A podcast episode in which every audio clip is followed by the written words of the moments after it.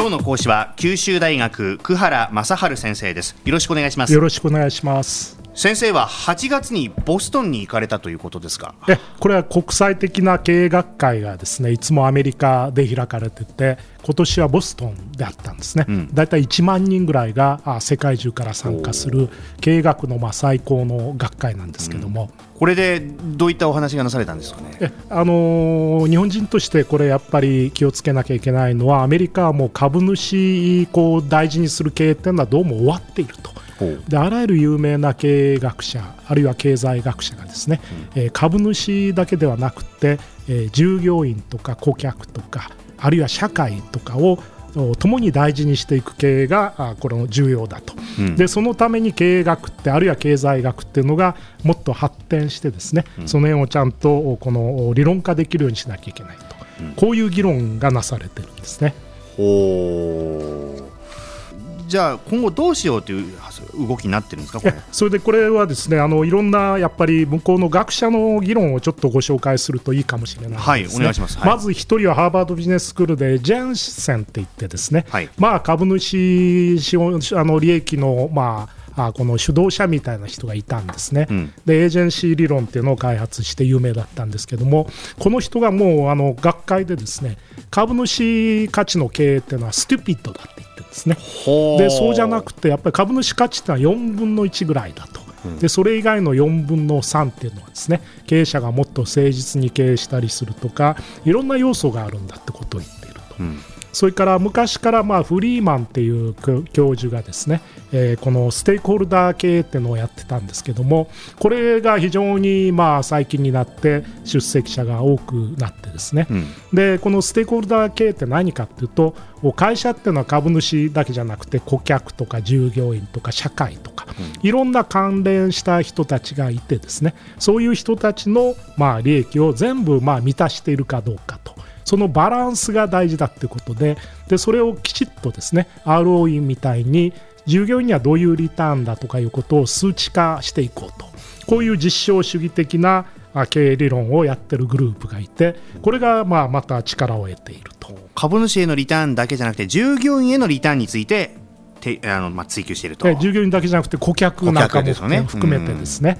それから金融学者でシラーっていって、これも有名なエール大学の学者がいてですね、はい、で金融特に銀行がやっぱり儲け、えー、すぎにいっていると、うん、でこれは銀行って何のためあるかというと、社会に、まあ、その経済を発展させるために新しいお金を提供して新しいことをやらせるという社会の発展の目的というのが本来あるんですね。これを見直すべきだと言っていると、うん、いうことで、まあ、何人か紹介してもですね、アメリカの有名な学者はやっぱりそういういろんなこの会社を取り巻くものの目的が大事だって言ってるんですね。でどうでしょうか、じゃあどういったふうにこうバランスを取っていけばいいのかって話になってくるんですけど、この辺はいかがでしょうか？でおそらくですね、これはふたつ軸を考えればいい。ひとつは好業績っていう軸、それでこれ好業績ってことは株主の価値の実現なんですけども、うん、それに横軸としてですね、はい、えー、高い価値を会社が実現するってことを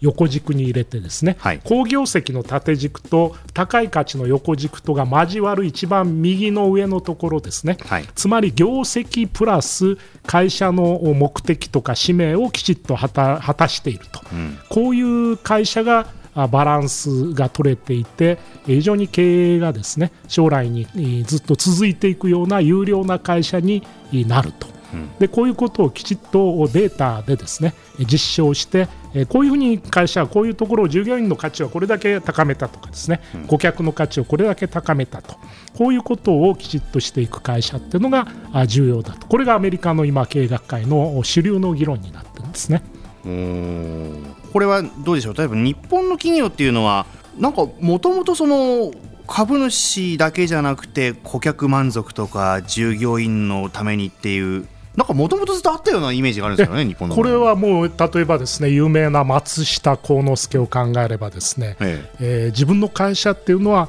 何のためあるかと、うん、これは単に電気製品を売ってるんじゃないんですよと、社会へ貢献することが自分の会社の目的ですよって最初からずっと言ってるわけですね、うん、これが松下の哲学になっている、うん、それから九州だと久留米にいた石橋正二郎さんですね、これブリヂストンタイヤ、うん、これはあその会社の目的っていうのは人々の楽しみと幸福のためにあるんですよと。で皆さん石橋文化センターっていう石橋さんが寄付したとこ行ってみればそこにちゃんとまあ入り口に書いてあるんですね。でそれが結果として高い品質の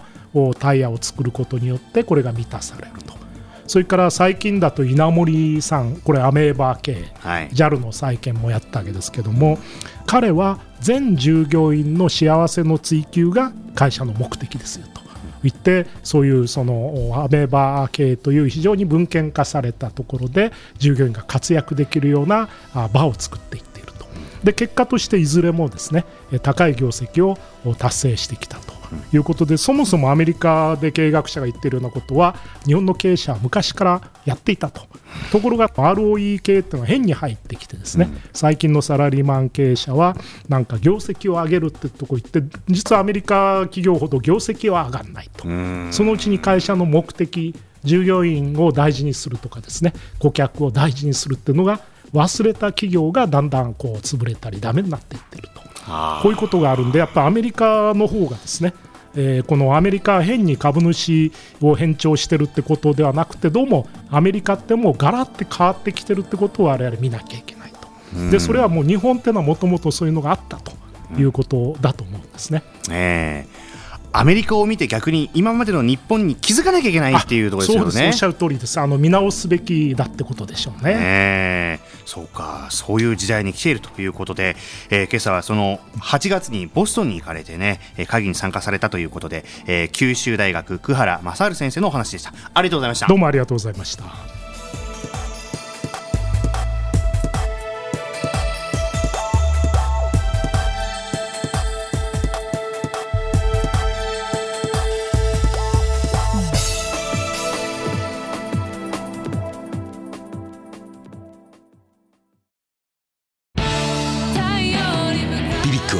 九州で生まれ、